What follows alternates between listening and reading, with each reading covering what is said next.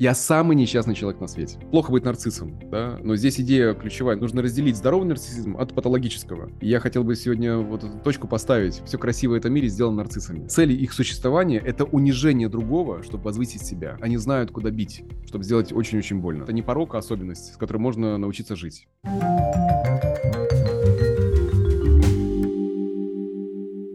Итак, Дмитрий, мы с тобой в прошлом подкасте рассказывали про пограничную адаптацию, да, то есть, а еще в позапрошлом мы договорились, что мы рассмотрим все три. И сегодня мы переходим с тобой к нарциссизму. Уверен, что тема очень для многих актуальная. И говоря о нарциссичной адаптации, давай с тобой начнем тогда с вопроса, что такое вообще в целом нарциссизм и что такое нарциссическая адаптация личности. Ну, начнем, наверное, с расстройства, как и каждый мы с тобой подкаст о адаптациях. Разбираемся с этой темой, потому что это наиболее распространенная точка зрения, как смотреть на эту проблематику в таком виде. Я приветствую всех, кто смотрит. Спасибо за ваши комментарии, что интересуетесь этой темой. Тема заряжена. Вообще, в принципе, говорить о нарциссизме всегда... Это одна из самых изученных, на мой взгляд, тем вообще, в принципе, в расстройствах личности. Наверное, потому что это как-то связано напрямую с самим нарциссизмом. Что такое нарциссичное расстройство личности? Она характеризуется убежденностью в своей собственной абсолютной уникальностью, каком-то невероятном особом положении, превосходством над остальными людьми, грандиозностью. Одно из ключевых слов в расстройстве, это вот именно в нарциссичном расстройстве, это грандиозность. Вот это, знаешь, именно грандиозность. Завышенное мнение о своих собственных талантах, о достижениях, поглощенностью фантазиями о себе, о своем успехе и о том, как, безусловно, должны окружающие беспрекословно подчиняться столь замечательному человеку, имеющему такое расстройство личности. Вообще, оно одно из самых изученных, но при этом там очень много подводных камней. И я хотел бы сегодня вот эту точку поставить в идее о нарциссичном расстройстве личности и об адаптации как таковой, чтобы все стало на свои места. Понятно, что мы с тобой за час как бы должны уложиться, по идее, давая как бы максимум теории, да, и при этом, чтобы это было интересно. Я надеюсь, что это будет интересно для тех, кто нас смотрит с тобой. Следующий вопрос такой: какое различие между здоровым нарциссизмом и патологическим? Потому что, знаешь, если присмотреться на людей, которые достигают какого-то результата, вот ты сейчас перечислял данные, там, типа восхищение собой, там, условно говоря, какая-то есть нездоровая история. А бывает, что человек, ну, относится, знаешь, там, с любовью, с уважением к себе, он верит в то, что у него может реализоваться его идея, и у него, знаешь, двигаясь вот этой вот энергией, получается, и он получает результат. Да, если бы он, условно говоря, был бы вообще абстрагирован от этого всего, то есть, да я что такое, да я никто, то есть я там и мои таланты, ничего, конечно, ну, у него не было бы ни энергии, скорее всего, ни желания что-то либо реализовывать. Вот где вот эта грань, в чем различие патологического нарцисса, который прям, ну, условно говоря, это прям разрушающая, движущая сила, и таким здоровым? Ты знаешь, что ты абсолютно прав. Очень много путаниц по этому поводу. И слово «нарцисс» стало чем-то нарицательным. То есть что-то, имеющее абсолютно негативную коннотацию, что это все... Вот, плохо быть нарциссом, да? Но здесь идея ключевая. Нужно разделить здоровый нарциссизм от патологического. Потому что такое здоровый нарциссизм? Это положительное признание себя, которое основывается на реалистичном понимании, на реалистичном обратной связи от реальности, когда человек принимает свои собственные сильные стороны и слабые стороны, он их не игнорирует, он их принимает, он их осознает. Потому что здоровый нарциссизм основан на знаниях о себе, важно, реалистичных знаниях о себе, не завышенных, не фантазийных, о том, что вот какой я. И в здоровом нарциссизме человек устойчив к критике, устойчив к обратной связи, она его не разрушает, здоровый нарциссизм – это возможность переварить даже негативные комментарии по отношению к себе, да, в своей собственной личности, травмирование. И человек с здоровым нарциссизмом понимает, что он может совершать ошибки и может работать над ошибками, может свои собственные провалы оборачивать для себя, чтобы понимая, как двигаться дальше. И, конечно же, он не увлечен чрезмерно о том, что думают про него другие люди. И, конечно же, здоровый местный нарциссизм необходим. Ты уже сказал об этом, я хочу здесь поддержать тебя, что необходимый для уникальной самопрезентации необходимый здоровый нарциссизм, чтобы быть позитивным, в контакте с своими собственными позитивными чувствами и привносить что-то в этот мир, нарциссизм в этом отношении здоровый необходим. Ну, есть такое послание, что все красивое в этом мире сделано нарциссами. Вот я акцент на том, что это сделано все-таки более здоровым проявлением нарциссизма. Здоровый нарциссизм важен в чем? В удовлетворении своих потребностей, в выживании в том числе, выстраивании границ. Это необходимо. Без этого никак. Разница, да, между здоровым нарциссизмом и патологией. можно очень классно проиллюстрировать, знаешь, вот отношением лектора к своей аудитории. Вот человек приходит, неважно, преподаватель или какой-то эксперт выходит на аудиторию, он общается, и в здоровом нарциссизме это человек, который, он с радостью доносит идею, он открыт к ее критике, он делится им, сам процесс делиться своими знаниями, делиться своим ощущением видения, да, идеями. Для него будет интересно вынести это, в первую очередь, на обсуждение. И он будет открыт к этому диалогу. А вот в патологической истории, в нездоровом нарциссизме, выход на публику только для того, чтобы самолюбоваться самим собой. То есть мотив абсолютно... Конечная цель такая. Конечная цель будет сильно разная. Потому что в здоровом нарциссизме у меня есть мысль, я ее думаю, и хочу с вами ей поделиться. Да, у меня есть такая идея. А в патологическом смысле у вас есть обратная связь. Я пришел здесь сиять, я грандиозный, открыл и вижу это, и мне обратная связь ваша абсолютно не нужна. То есть вы должны, как зеркало, отражать мое великолепие. Это внутренняя мотивация, восхищение. Мы поговорим еще сегодня об этом. Глубинная мотивация восхищения для того, чтобы получить удовлетворение своей собственной самооценки. То есть самооценка выносится вовне. Мы с тобой об этом уже говорили. Она выносится вовне. Да. Другой должен дать обратную связь, чтобы человек с нарциссичной адаптацией личности чувствовал себя хорошо. Без этого он не будет себя чувствовать нормально. А какие вообще способы диагностировать вот нарциссическую адаптацию личности, чтобы увидеть в себе, если это вообще возможно, что там, насколько ты там адекватен, там, не знаю, неадекватен? Слушай, ну, мы можем пойти, как говорится, оттолкнуться от базы. И база в этом отношении – это МКБ-11 и ДСМ-5. Я сейчас перечислю просто критерии, которые есть в ДСМ-5. Это диагностический, да, справочник, который позволяет понять, есть ли у человека НРЛ, ну, нарциссичное расстройство личности или нет. То есть там 9 критерий. Если есть 5, то это уже... И опять же призываю, пожалуйста, не диагностируйте себя сами здесь. Вот я за то, чтобы это обращались к специалистам. Самодиагностика так же, как самолечение, потому что порой это, ну, не будет срабатывать до конца. Мы можем себя обманывать очень хорошо. Первое. Преувеличение...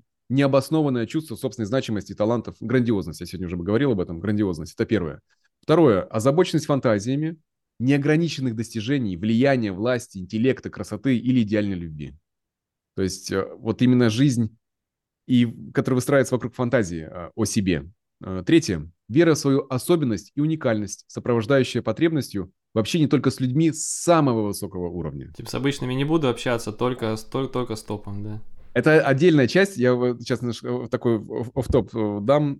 Почему? Потому что как только стали ролики распространяться, вот активно, да, вот в нашем с тобой случае, на нашем канале, стали обращаться люди, потому что, ну, эксперт – это человек из телевизора. И в этом отношении нарциссичной адаптации это стремление, чтобы это был именно вот этот человек, то есть вот идеализированный. Мы поговорим сегодня еще об идеализации, это одна из таких частей вот в этой истории. И многие, мне понравилось, как Ричард Эрскин, это один из таких живых классиков, который хорошо и долго изучал нарциссизм, так же, как Отто Кенберг, классики такие вот в современности. Я учился у них, и мне понравилось, как пошутил Ричард. Говорит, как вы думаете, когда ко мне стали обращаться люди с нарциссичной адаптацией личности? Ну, там были многие предположения. Он говорит, только после того, когда я издал книгу о нарциссах. И книга набрала огромное количество тиража. Ну и понимаешь, да, что вот все, если и идти, то идти к светиле. То есть он должен быть каким-то высокого уровня человек, чтобы я к нему пришел. Вот в этом отношении я абсолютно здесь согласен, так оно и есть. Услышал, да, что вот момент вот этой идеализации даже терапевта, потому что не сам терапевт важен для исцеления, а о том, что у меня этот самый крутой терапевт. У меня тот самый терапевт, о котором книжки написано, да, или автор книги. Неважно, есть ли или нет результата, да, то есть важно, что у меня самый лучший терапевт в мире. Потому что для него атрибут важнее типа собственных изменений результата. То есть просто наличие, что он выбрал самого лучшего терапевта, для него более значимо, даже если у него нет никаких изменений, для него типа это важно, нежели там сами изменения. Он может записаться и не пройти, потому что, ну, видишь, сейчас хороший вопрос задал, в принципе, работают ли, приходят ли в терапию, да, не приходят. Если с человеком задерживается больше, чем на год, у него могут быть хорошие изменения. Почему так происходит? Потому что как только с ними происходит достаточно серьезный кризис, когда гнев уже не может быть помогающим, гнев зачастую в этой адаптации, он вытесняет депрессию. Ну, поговорю еще сегодня, расскажу об этом, как это работает, механизм работает. Люди с нарциссичной адаптацией приходят в терапию, где приходится, конечно, выходить из собственного кокона, потому что защитный кокон – ложное «я». которое напыщено, грандиозно, оно надувается. Как шарик, знаешь, который поднимает тебя над землей от депрессии. И они улетают. В каждом расстройстве личности все действуют по-разному. Механизмы защиты разные. И вот у нарциссичной адаптации есть идея, что я должен стать выше над всеми проблемами. И вот он на шарике вот этой грандиозности поднимается над печалью. Но когда этот шарик лопается, то, конечно же, не приходят... Либо уходит партнер, либо фантазии самые страшные, которые могли бы быть у них, они исполняются. И когда уже нет способности у реального «я» защититься через ложное, то тогда наступает момент какой? Он оказывается абсолютно на дне стыда и отвращения самому себе. И когда идет процесс, в терапевтических отношениях невозможно работать, не открываясь. Это сама цель терапии, создание близости. И когда этот фасад рушится, тогда у людей начинается, им становится видно. Им становится видно о том, что насколько покалечено их реальное «я». И это парадокс, потому что, с одной стороны, они боятся этого больше всего, но, с другой стороны, именно это, правда, открывает для них дорогу к исцелению. Продолжим. Да, 4-й критерий. Это необходимость в безоговорочном восхищении. То есть это просто топливо, на котором человек живет, и без него никак. 5-е. Ощущение права на вознаграждение. То есть почему так? Почему тебе можно? Потому что мне можно. Потому что это я. То есть там не будет обоснования. Просто потому что я абсолютно имею полное право на вознаграждение. Причем в разном виде. В любви, в деньгах, в статусе. То есть вот нужно мне, да, имею ощущение права. Что вот никому нельзя, а мне можно. 6-е. Эксплуатация других для достижения своих собственных целей. Здесь-то как раз и скрывается много теневых аспектов, потому что люди воспринимаются как функции, которые исполняют роли для удовлетворения и достижения. То есть там полная эксплуатация. Почему они опасны? Мы тоже об этом еще поговорим. 7-е. Отсутствие эмпатии. Одним из ярких примеров нет сопереживания, нет сострадания, нету понимания, что другому человеку может быть больно. 8-е. Зависть к другим и убеждение, что другие им завидуют. Вот это распространенное... Да вы просто не завидуете. Один из способов защиты, да, вот этого грандиозного шарика, который должен надуваться время от времени другими, чтобы подниматься над депрессией, вот этой стыдом и печалью внутренней. И объяснение, что не просто завидуют тем, кто там вот снизу, где-то там вот они находятся, они просто завидуют. И сам же попадает в петлю этой зависти тем, кто находится, может быть, на уровне выше. Очень тяжело с этим справляться. 9-е – это высокомерие и надменность. То, что является такой, знаешь, визитной карточкой человека с адаптацией. Не с адаптацией, нарциссичной адаптацией, но не всегда. И почему диагностика является искусством, и почему я говорю о том, что, ребят, не занимайтесь самолечением, идите в терапевтические отношения. Потому что мы поговорим с тобой о разных таких вот валунах подводных, какие могут быть. Мне нравится еще, знаешь, какое здесь важно сказать, у Лени Гринберг есть чудесная книга. Я дам сегодня расклады по тому, что как почитать, что поизучать, додвинуться. Но вот мне нравится, как она еще описала 5 диагностических показателей, не те, которые мы сейчас перечислили с тобой, вот в этом, что я сейчас перечислил, ДСМ-5, а другие. Я о них коротко скажу, чтобы тоже было понятно, может быть, для моих коллег и тех, кто хочет углубиться в эту тему, посмотреть, что в первую очередь вот в диагностике, которые вот эти 5 факторов, они у всех адаптаций нарциссичных встречаются и очень четко отличают от пограничной адаптации или там от шизоидной очень ярко. 1-е. Это нарциссические личности не имеют достаточной способности регулировать самооценку самостоятельно с помощью своих процессов. То есть что это значит? Я уже говорил об этом. Как термометр, который вынесен вовне. То есть моя самооценка зависит от того, как про меня и что про меня думают. Причем, если думают плохо, то, конечно же, человеку плохо. Если думают хорошо, должны думать хорошо. Я буду вас соблазнять, чтобы вы думали обо мне классно. То есть права на ошибок у этого человека нет. 2-е – это слияние «я-объекта». Сейчас новый термин, но важно, я подраскрою его. Это идея, которую Хайнц Кохут, я буду еще обращаться к нему, потому что один из таких столпов по изучению нарциссов вложил Отто Кенберг, Хайнц Кохут. Да, это классные книги по этому поводу у них есть. И вот все селф-психологи, которые используют термин «я-объект». Для чего? И слияние «я-объекта». То есть для описания способности нарциссов интегрировать, бессознательно сливаться с другим человеком. То есть смотри, я сейчас приведу пример тебе. Секретарь у властного босса. Секретарь может при этом быть, босс может быть патологическим нарциссом, а секретарь при этом может быть скрытым нарциссом. Но его «я» распространяется, то есть он сливается с «я» своего начальника, приравнивать к тому, что я с ним, и значит, у меня такие же достижения. Не обязательно, что должен быть патологический нарцисс, да, босс. Просто примкнуться к кому-то, кто обладает результатом, у кого есть вот это вот ощущение достоинства. И вот я объект слияния, что это не мое, это наше. Вот я с тобой рядом, я с тобой вместе, это наше с тобой вдвоем. Понимаешь, да, вот эту идею? Да, да. Потому что это очень хорошо помогает человеку выстраивать свою самооценку, потому что у него может быть, недостаточно инструментов делать самостоятельно, но он это делает через другого. Что еще? Третье – это повышение самооценки, что является их основной целью жизни. То есть цель жизни – это постоянная работа над своей собственной самооценкой, бесконечное улучшение самого себя. При этом человек, вот знаешь, до ипохондрии этим озабочен.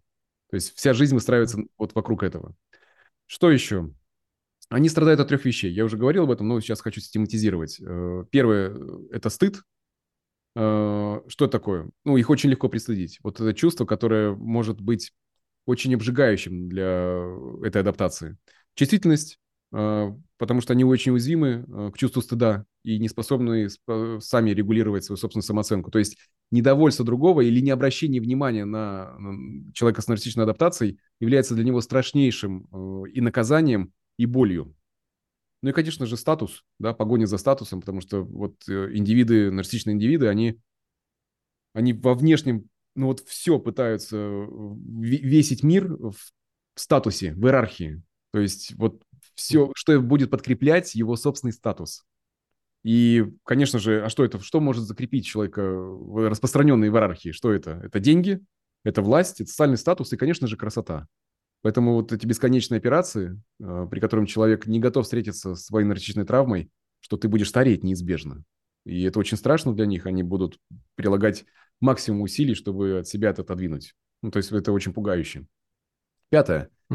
Часто обесценивают других, чтобы защитить свою собственную самооценку. На мой взгляд, одна из самых страшных таких функций, потому что они склонны обесценивать других людей. Для них это самый действенный способ, чтобы защитить свою собственную самооценку. Они не будут испытывать угрызений совести, пытаясь разрушить чью-то самооценку. И в силу того, что чаще всего они умны, ну, настолько, чтобы это механизм защиты включить, да, который позволит нарциссичному индивиду разрушать самость другого человека. То есть они очень опасны для самооценки. Мы об этом еще поговорим, об опасности контакта с ними. Вот это коротко о том, как диагностировать. Я думаю, что те, кто... Ребят, честно, если готовность есть, поделиться, узнали ли себя, может быть, узнали кого-то из близких, вот из этих 5 критериев, и из ДСМ тоже предлагаю откликнуться. Напишите, пожалуйста, что вы в этом для себя увидели, узнали. Следующий вопрос, наверное, почему или даже, наверное, как вообще возникает нарциссическая адаптация, чтобы мы понимали корень, основание. Слушай, здесь как бы важно не уйти в дебри. Почему? Потому что, ну, теория есть по этому поводу, и есть... Я тоже так же к этому склоняюсь, что это несколько определенных условий, и наследственность, и генетика, да, говоря о ней, и условия среды, и незакрытые потребности. И сходятся вот Джейкобсон, Малер, Винникот, Кенберг, они сводятся к тому, что травма нарцисса, она происходит до того, как происходит сепарация, индивидуация. Помнишь, я тебе говорил о стадиях по Малер, вот, когда мы с тобой обсуждали пограничную адаптацию? Так вот, травматичный опыт индивидуума нарцисса, который формируется, происходит еще раньше, чем это происходит у человека с пограничной адаптацией личности. Первичные месяцы жизни, когда формируется бондинг, так называемый, связь между матерью и ребенком. Не сформированной этой привязанности возникают сложности. Мне нравится по этому поводу, как Кохут написал, вот сразу станет понятно, потому что не уходя в дебри, да, не уходя вот в идею абсолютного нарциссизма, вот этой фазы, которая по Малерам, да, когда идет этот процесс первичного нарциссизма, вторичного нарциссизма, вот этих субфазах, я не буду сейчас в эту штуку уходить, я просто по Кохуту хочу сказать следующую вещь, что у ребенка с рождения есть 3 потребности. Первая потребность – это воззеркаливание, то есть воззеркаливание значимости, когда малыш смотрит на маму, в глаза маме и видит восхищение, и смотрит в них как в зеркало. То есть вот эта вот потребность воззеркаливания мамой. Вторая потребность – это близнецовость, то есть потребность чувствовать себя равным в отношениях. И происходит на невербальном уровне, то есть потребность твои так же важны, как и мои, и чувства так же. То есть когда мама очень нежно относится к потребностям ребенка. И вот этот близнецово закрывается. Третье – это идеализация. То есть идеальный объект мама, да, идеальный объект мама мной восхищается. И вот если эти три потребности не закрываются, то есть высокая вероятность формирования нарциссичной адаптации личности, если сильно не уходить в теорию. А есть ли какие-то исследования вообще в целом, часто, да, там кто-то об этом говорит, подтверждающие физиологическое изменение у человека, у которого есть вот эта нарциссическая адаптация? Да, слушай, это интересно, потому что в институте Кенберга вот они исследуют это, о том, как терапия сказывается на процессе, да, исцеления, и что происходит в мозгу в этот момент. Есть исследования, по-моему, немца Стефана Рёльке, профессор кафедры психиатрии, когда они стали изучать на МРТ о том, как функционируют люди, страдающие нарциссичным расстройством личности, и какая разница между теми, кто, ну, здоров. И очень интересно в том, что магнитно-резонансный томограф, да, магнитно-резонансный томограф позволил просканировать мозг и увидеть утоншение передней стенки мозга. То есть здесь важно, наверное, сказать, вот эти вот передние островковые оболочки, которые отвечают за эмпатию. И, на мой взгляд, это очень бьется с идеей Кохута, которого не было еще доступно исследование МРТ. Почему? Потому что формируется в том случае, если идет формирование зеркальных нейронов. А зеркальные нейроны как раз и находятся в этой зоне мозга, при котором формируется представление об эмпатии. То есть мы благодаря зеркальным нейронам можем понять другого человека. Мы можем даже фильм, смотря, сопереживать участнику, главному герою, благодаря как раз нашим зеркальным нейронам.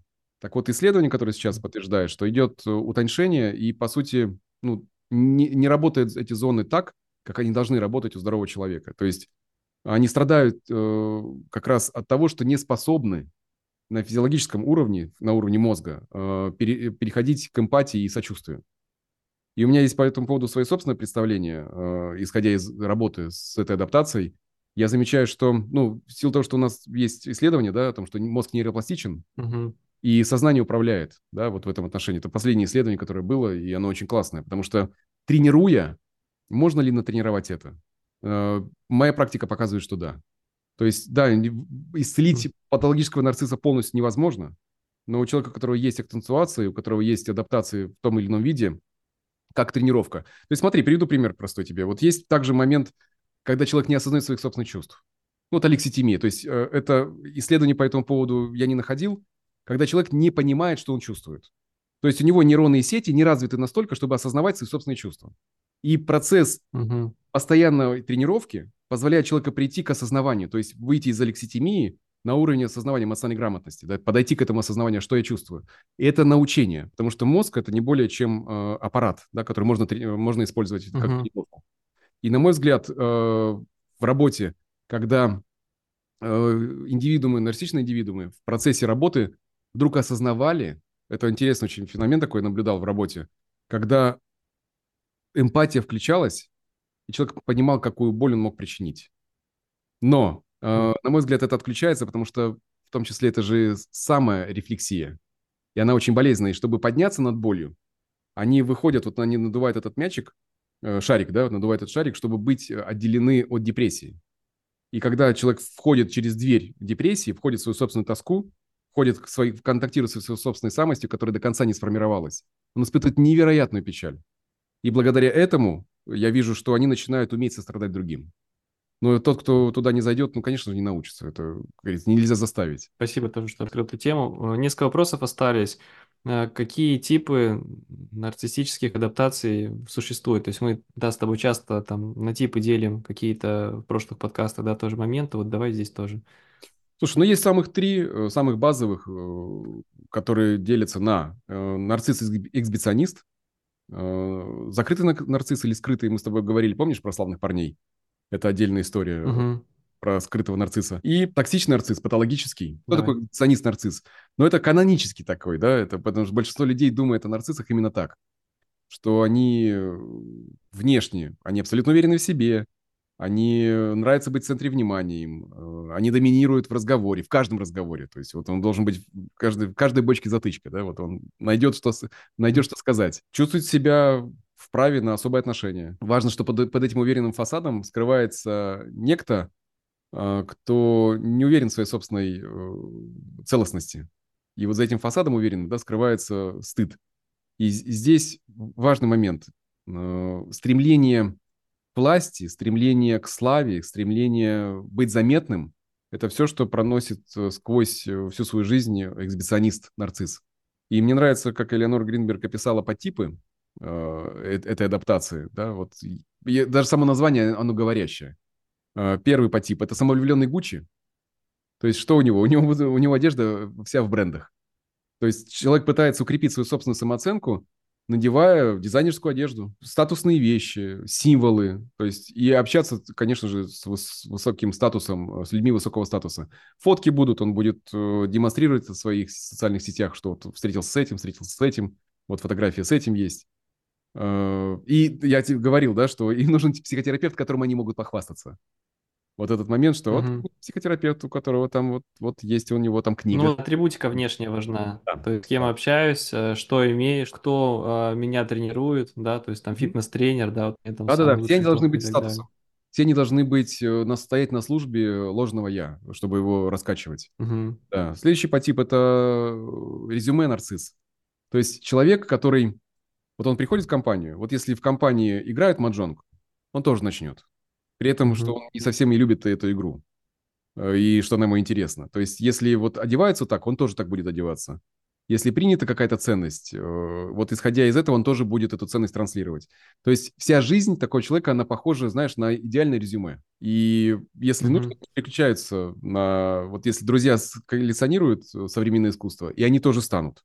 То есть, здесь нету своего... Здесь есть просто вот это переключение о том, что вот я вот готовлю резюме, идеальное резюме для работодателя. И все в моей жизни должно выглядеть великолепно. И я не буду по этому поводу там сильно переживать, каких-то страстей не будет. Это важно понимать, это картинка. Еще один подтип – мученик. Менее очевидный тип эксгибициониста. Почему? Потому что вместо того, чтобы хвастаться, происходит удивительная штука. Я самый несчастный человек на свете. То есть они страдают, чтобы заставить себя чувствовать особенными. То есть оборотная сторона, да, вот как будто бы все равно для других, но через минусовую составляющую. То есть что это такое? То есть я самый несчастный человек на свете.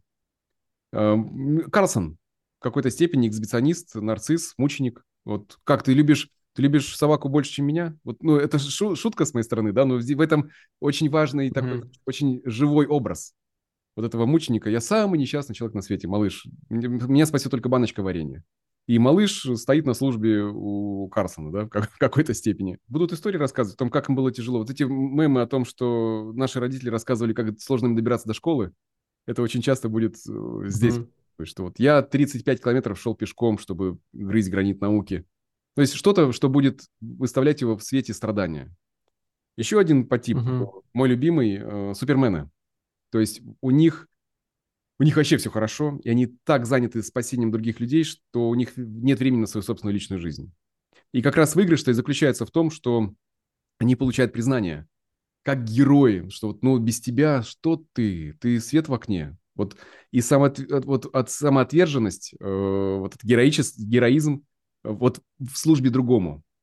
При этом... избегая любых ситуаций, которые могут заставить почувствовать себя, может быть, слабым и неполноценным. То есть Супермену сказать о том, что он чего-то не умеет или чего-то не знает, или что-то у него не получается, очень сложно. То есть это трудоголики, да, это люди-трудоголики, поэтому когда есть распространенное мнение, что нарциссы ленивы, на самом деле это нет. Не так, потому что они могут закрывать свою собственную самость, закрывая ложным «я», где он может быть трудоголиком, он может очень много трудиться, чтобы как раз заслужить вот эту вот самоотверженности своей, что вот не, ну это самый ценный сотрудник у нас, который никогда не берет отпуски, когда не берет, то есть вот это отдавание себя. Супермама, это какая-то вариация Супермена, только с женским уклоном, когда все сосредоточено вокруг дома для нее, и она все делает, энергично может готовит, убирается, собирается с детьми, но победа детей... Он на конкурсе выиграл. Это потому что я ему этот костюм связала или купила, или приготовила, или погладила. То есть себе их, да? Да. Заслуги супермам, это победа детей, это ее заслуги. То есть здесь она отражает через сияние собственного ребенка, что это мое. И, конечно же, сепарация с этими мамами становится очень-очень сложной. То есть, как она может потерять... Она теряет в этот момент не ребенка, что он взрослеет и уходит. Она теряет часть своей самооценки, которую она не может больше нигде подкреплять. Ну и, конечно же, в семье в этой, если она убирается, да, то все должно быть чисто, и все ходят по струнке. Потому что я все... Вся семья на мне. То есть, я вот семью... У нас есть семья, потому что есть я.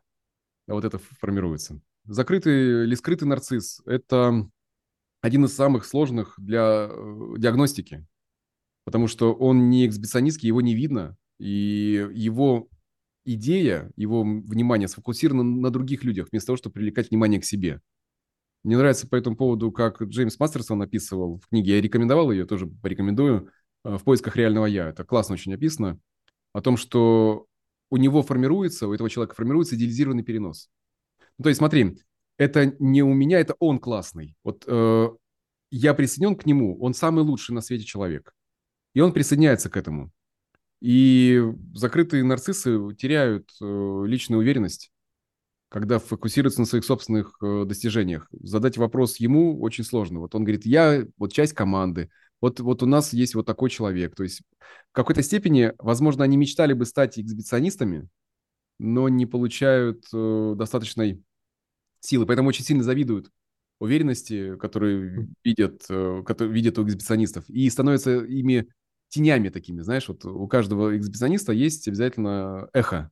Вот в виде закрытого нарцисса, который потворствует и накачивает его эго. Потому что, накачивая его эго, ложное «я», он испытывает свое собственное состояние вот это отдаления от депрессии.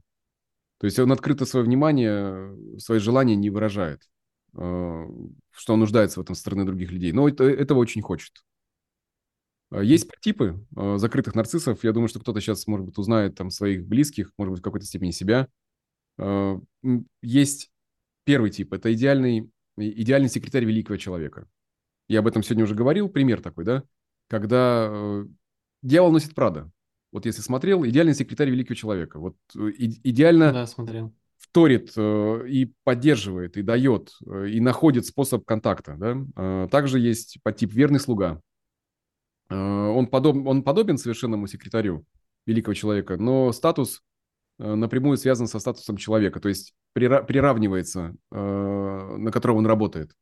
В чем? Это добрый друг, да? Такого лучший друг лидера. Действует как восхищенная тень. Тайно надеясь о чем? О том, что сблизившись со своим более уверенным, может быть, удачным другом, он поймет, он раскроет его секрет, и как стать популярным, как стать уверенным в себе, и получит желаемое, да? Также это что? Это студент в поисках наставника, то есть человек, который никогда не входит в деятельность, а бесконечно чему-то учится. Причем учатся у тех, кто должен быть выше и сильнее и знаменитей. Сам чаще всего не создает ценность для других. Он постоянно находится в потреблении. Последнее – это поклонник. Поклонник, знаешь, это ребенок нарцисса, который понял, что единственный способ выжить в этой семье – это потворствовать всем потребностям нарцисса. То есть он поклоняется. Это вот та самая ликующая толпа в виде, может быть, одного человека рядом с эксгибиционистом или с патологическим нарциссом. Потому что это единственный способ был выжить. И они пытаются угодить, они знают, вот как это выстраивать модель с другими. Они могут быть раболепны, они могут быть некритичны. То есть они слепы в своем восхищении, и им будет не нравиться, когда ты говоришь, смотри, человек-то, погляди. Не-не-не, в смысле. Это в этом отражении человек испытывает свои собственные достоинства.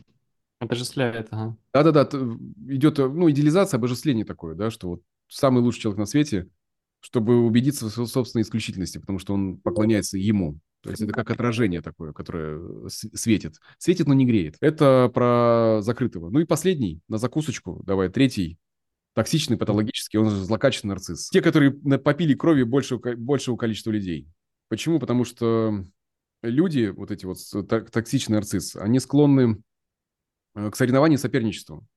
И некоторые токсичные нарциссы, это, вот знаешь, как вот мне нравится, как Мастерсон сказал о том, что это несостоявшиеся эксгибиционисты, то есть им не хватает ума, терпения, усидчивости, чтобы получить вот это восхищение. И тогда единственное, что позволит им мобилизовать свою грандиозность, что они делают, это бесконечное унижение окружающих людей. То есть вытаптывание самооценки, они топчут ее наглухо, очень жестко, чтобы почувствовать... Токсик на максималках. На максималках, да. Вот самый вот токсичный человек, это, знаешь, это канонический такой вот, это вот он. Потом как в силу отсутствующей эмпатии абсолютной, то есть они не, у них нет обратной связи, они абсолютно убеждены в своей непогрешимости, и они, да, они раздавливают самость других людей. То есть страшно находиться в этом контакте в чем? В том, что они внушают не то, что неуверенность, а в том, что если ты недоволен, то это в тебе проблема.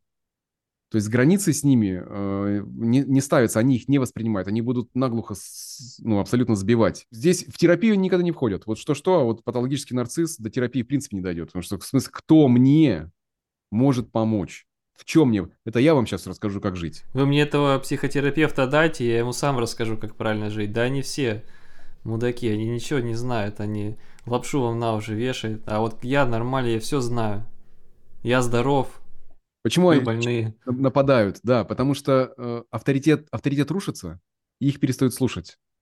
А единственный способ – это запугивание. То есть патологически силой старается уничтожить самооценку, чтобы полностью связать другого человека, чтобы человек попал в беспомощность. И в этом как раз страх, опасность, да, не страх, опасность контакта с ним, потому что все его естество, ложного «я», важно, не самость, а его ложное «я», настолько видно, оно настолько неподвластно обратной связи, что вся цель их существования – это унижение другого, чтобы возвысить себя.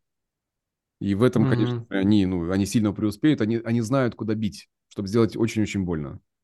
Есть подтипы. Я думаю, что в подтипах сейчас ребята многие узнают, и, может быть, в фильмах, и, может быть, не дай бог, конечно, я сочувствую, что в своей жизни кого-то сейчас узнают. Ну, опять же, это цель этого подкаста для того, чтобы разобраться с этой историей и сделать все необходимое для сохранения себя.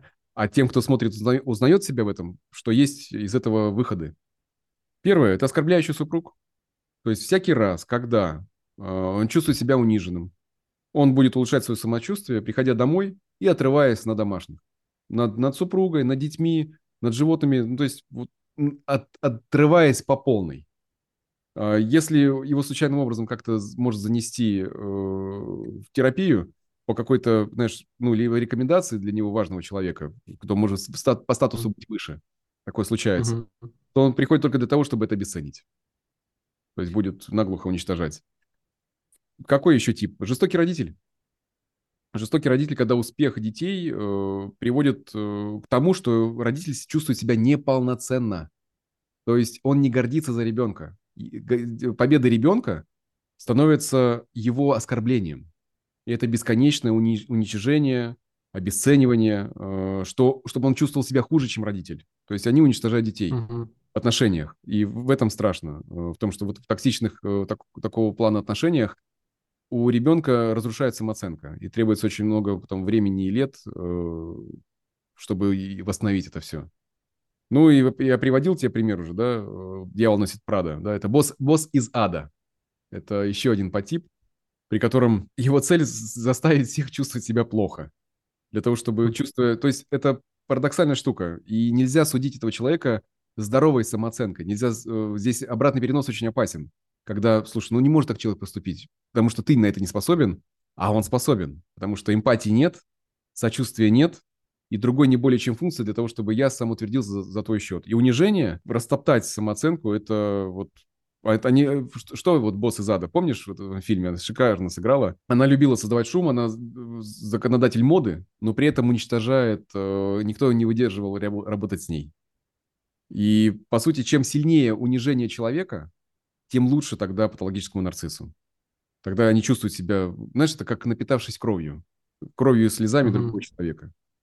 И здесь очень сложно выстроить с ними границы. Порой это становится просто опасно, порой даже для жизни. Спасибо тебе. Местами грустновато, потому что ты же понимаешь, что ты в мире взаимодействуешь с этими людьми, и знаешь, вот я всегда там думал, что там в конфликтной ситуации путем диалога, да, то есть можно со всеми договориться, прояснить ясность, увидеть, потому что, ну, вот, когда возникает конфликт, тут важно уметь, чтобы каждый со своей стороны мог посмотреть, в чем он не прав, чтобы, отдалившись, переосмыслить, вернуться и сказать, давай решать, потому что здесь я был неправ, да, спасибо, а здесь я был неправ. Но получается, что у кого-то же есть такие отношения, то есть если человек даже не нарцисс и смотрит этот подкаст и понимает, что он живет с этим, там, не знаю, с папой, с мамой, с братом, с мужем, с женой, и вот он как бы вот, мне-то грустно, что как будто бы и не со всеми людьми можно договориться, не каждый может эту историю. Это красивый инсайт, спасибо, что делишься этим, потому что действительно не со всеми людьми можно договориться. Ты знаешь, нету цифр, что интересно, да, потому что, помнишь, мы с тобой обсуждали пограничное расстройство личности, и там более-менее какие-то цифры понятные, потому что люди обращаются за помощью. А люди с адаптацией, особенно грандиозные, они не входят. На мой взгляд, что статистика, может быть, не отличается от других расстройств. То есть это не более, вот если мы говорим о патологическом нарциссе, то есть это не 3%. Но это сейчас, знаешь, как говорится, вилами по воде. Исследование по этому поводу по статистике не могу сказать. Не встречал такие цифры. Но 3%. То есть это 9 человек из 300. Это не так уж и много. Но хочу сказать такую штуку, что чаще всего мы находим этих людей в отношениях, потому что либо росли в похожей среде, либо пострадали, то есть росли и пострадали от подобного поведения. И наша психика могла адаптироваться и знать, как сосуществовать. Потому что человек со здоровой самооценкой не будет вступать в коммуникацию. Если ты даешь обратную связь, как ты сейчас классный пример привел, если ты приглашаешь человека к диалогу, а он отказывается, ты же не будешь его додалбливать, что давай, нет, давай. Ты же не будешь сказать, нет, секундочку, а давай-ка мы с тобой поженимся, я тебя перевоспитаю. Здоровая самооценка, ты в эту историю не войдешь. Но если ты, например, с пограничной адаптацией, то чаще всего это такой, знаешь, как идеальный пазл для отношений. Патологический нарцисс очень сильно притягивает к себе людей с пограничной адаптацией. И они вот находятся вот в этом невероятном глубоком симбиозе, из которого очень сложно выходить. Потому что будет выход, как только разбираешься со своей собственной адаптацией. И тогда ты просто не вступаешь в такую коммуникацию. И да, это важно, знаешь, важно это держать в фокусе о том, что ты не можешь договориться с психопатом. Грустноватая мысль, но реально согласен с тобой. Слушай, она грустная, смотри, но мы тогда не живем в завышенном... согласен. Здоровая, взрослая мысль, согласен. Да. Согласен с тобой, без иллюзий. Слушай, вот еще вопрос такой был, но я хочу, чтобы ты в контексте программы рассказал о нем. Как с этим можно работать? Потому что, да, то есть кто-то может себя увидеть с точки зрения там какого-то нарциссического проявления, да, а кто-то может себя увидеть как человек, который живет с этим, и он понимает, что это вот, какие-то уже, может быть, сильные отношения доставляют дискомфорт, как мне с этим быть, то есть как мне жить, как бы вот в обществе, где есть нарциссы. Расскажи об этом в рамках программы «Циклы силы». Кстати, в описании, закрепленном комментарии, мы оставим ссылку, где можно будет посмотреть 3 бесплатных абсолютно видео на этой программе. Вот насколько программа это будет полезна? Полезно абсолютно. Почему? Потому что если есть осознавание своей собственной адаптации, то первоначальные стадии, 1-я, 2-я, это стадии идеальные для закрытия. Смотри, в чем идея? Человек с нарциссичной адаптацией личности накачивает шар, который поднимает его над депрессией. Но вот это чувство тоски и самости очень красиво формируется в терапевтических отношениях, когда человек входит в отношения с терапевтом или находится на программе, где получает инструменты, получает поддерживающую среду, в которой ему больше защищаться не надо.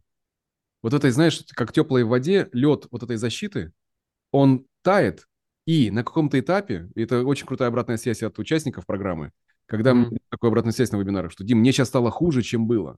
Разумеется, по одной простой причине. Шар, который бесконечно надувался, как ложное «я», чтобы поднять тебя над депрессией, он в этот момент сдувается, и опускает, человек погружается в состояние внутреннего стыда, внутренней печали и дает, наконец, о себе то, чего не получил от родителя. Это привет тем потребностям, о которых я говорил. Это отзеркаливание, это в идеализации, когда человек начинает закрывать потребность, потому что он для себя не может быть идеальным родителем. Нарцисс не любит на самом деле себя. Кажется, что он любит и обожает себя. На самом деле это глубоко не любящий себя человек. Потому что любить себя можно только через контактировать со своей собственной самостью. То, что является вот нашим естеством, да, истинным «я». Но у них к этому доступа нету. Они формируют все необходимое, чтобы от этого уйти. Это парадокс. И когда человек погружается в терапевтической среде, он идет в это, понимая, как это работает, у него происходит исцеление. Но мы сейчас говорим не о патологической истории, потому что патологически чаще всего не придет. Кому там прийти? Там, Дмитрий Мелешко. Привет, до свидания. Кто-то такой. Да, ну вот в этом есть, да, вот доля шутки, но и правда. Потому что у них все окей. А у тех, у кого есть адаптация той или иной глубины, скрытые нарциссы, ребята прекрасно справляются с этим. Эксгибиционисты тоже. Почему? Потому что в какой-то момент видят, что вся мотивация направлена вовне. Как мне вот обратная связь была такая с курса. Говорит, я всю свою жизнь улучшала себя. Я всю свою жизнь делала так, чтобы мной восхищались. И говорит, я во всем этом не знаю, где мои собственные желания. Это же потрясающий инсайт, на самом деле, у человека. Ну да. Он мощный. На самом деле, если он все, что он делал для того, чтобы его сначала хвалили родители, а потом восхищались другие. То есть человек коснулся, здесь много доски. Он коснулся того, что а кто я тогда на самом деле? Кто я во всем этом? И понятно, что это может произойти в 20, 30, 40 лет, но никогда не поздно в эту историю заглянуть. И, на мой взгляд, очень красиво происходит, потому что когда человек, нарциссичный индивид, встречается со своей самостью, там очень много печали, он много плачет. И это знаешь, такая вот... Он плачет, тоскует, отгоревывает самого себя, свое собственное начало, и дает же туда тепло, дает туда любовь. И тогда у них даже лицо меняется. Так красиво наблюдать, когда происходит процесс этого исцеления, там меняется... выражение лица. Потому что ты понимаешь, что у тебя есть выбор. Либо ты качаешь ложное «я», бесконечно накачивая, да, вот это вот фантом ложного. Либо ты делаешь шаги, да, они, может быть, неуверенные. Первые шаги не очень неуверенные, но неизбежно дающие результат. Потому что твоя жизнь качественно начинает меняться. В твоей жизни приходит любовь. Как у меня ребята приходили вот в терапию. Есть много примеров с этой адаптацией. Когда человек годами сменяет роли, женщин, да, вот они для него функции, или как часы Rolex, да, вот, которые носит, вот они должны быть такая же, должна быть и жена. Когда он понимает, что она не должна быть часами. Когда он открывает себя, он открывает, что он может войти в контакт с другим человеком. Это очень красиво, потому что там все очень, все сильно меняется в его жизни. И этот процесс измерим. На мой взгляд, он измерим, но он измерим не снаружи, он измерим внутри. Потому что в таком случае любви в этой адаптации становится больше, к себе и к другим. Все, и это классно работает. Тем, кто готов зайти на программу, ребят, welcome, буду рад видеть, провожу регулярные встречи, общаемся. Сейчас у нас порядка 800 человек, по-моему, да, на программе, если не ошибаюсь. И у каждого свои запросы, у каждого свой контракт, каждый двигается со своей собственной скоростью и целью. И получает поддержку психологов, психотерапевтов. Ребят, которые знают, потому что должна быть дорожная карта для каждой адаптации. И терапевты ее имеют. Они знают, как выстраивать такого рода терапевтические отношения. И напомню, что возможность посмотреть бесплатный видеокурс есть, если вы нажмете на ссылку в описании, в закрепленном комментарии. В общем, где вы смотрите это видео, можно найти ссылку. И у меня последний вопрос, там не то, что даже вопрос, а давай по рекомендациям пройдемся, какие книги можно прочитать. Да, я повторюсь то, что описывал уже, тем, кто хочет ознакомиться с этой темой. Причем, смотри, я сейчас пойду от простого к сложному. Тем, кто узнал себя в нарциссичной адаптации, очень рекомендую книгу «Драма одаренного ребенка» и «Поиск собственного я» Алис Миллер. Прекрасная легкая книга, где она во всей книге ни одного слова не сказала слово «нарцисс». То есть это не используется. Но идея, которая там заложена, и о том, как это происходит человек к исцелению, очень хорошо отражает. Также еще мне нравится «Обезоружить нарцисса». Это для тех, кто живет в отношениях. Как выжить и стать счастливым рядом с эгоцентриком. Но опять же, сделаю акцент не при патологическом нарциссе. Автор Венди Бехари. «Обезоружить нарцисса. Как выжить и стать счастливым рядом с эгоцентриком». Вторая, мне очень понравилась книга коллеги Юлия Перумова. Написала книгу «Хрупкие люди». Очень классно описан этот процесс работы. Очень богатая по примерам книга. «Почему нарциссизм – это не порок, а особенность, с которой можно научиться жить». Классная книга, очень рекомендую. Также пойдем уже посложнее по материалу, да, это для профессионалов, кто работает с этими адаптациями, как психологи и как психотерапевты. Это, конечно же, анализ самости Хайнца Кохута и, без сомнения, тяжелые личностные расстройства, стратегии психотерапии. Это Отто Кенберг. Очень классные авторы, дающие емкое абсолютно представление о том, что делать. Супер, спасибо тебе. Такой плотный у нас подкаст с тобой получился. Ну и до встречи с тобой в следующем подкасте, где будем рассматривать третью личностную адаптацию. Спасибо, ребят. Пока-пока.